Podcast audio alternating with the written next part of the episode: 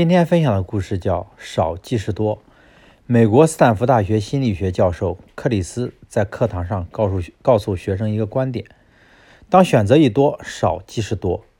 学生都不理解这句话，认为选择当然越多越好。克里斯见状，决定让学生雷克和哈里森去附近一家商场卖果酱，他们各设一个品尝台，卖同一品牌不同口味的果酱。不过，一个摆六种果酱小样，另一个摆二十四种。克里斯和其他学生负责观察和统计结果。他们观察的第一件事是，人们更愿意在哪个品尝台停下。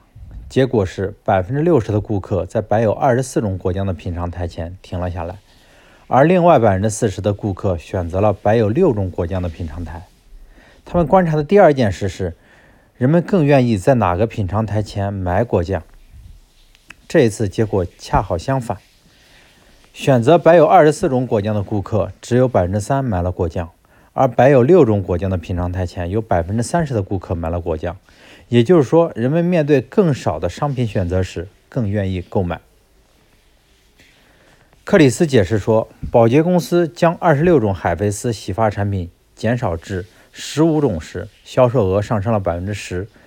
金猫公司停止销售十种最差的猫粮，盈利上升了百分之八十七。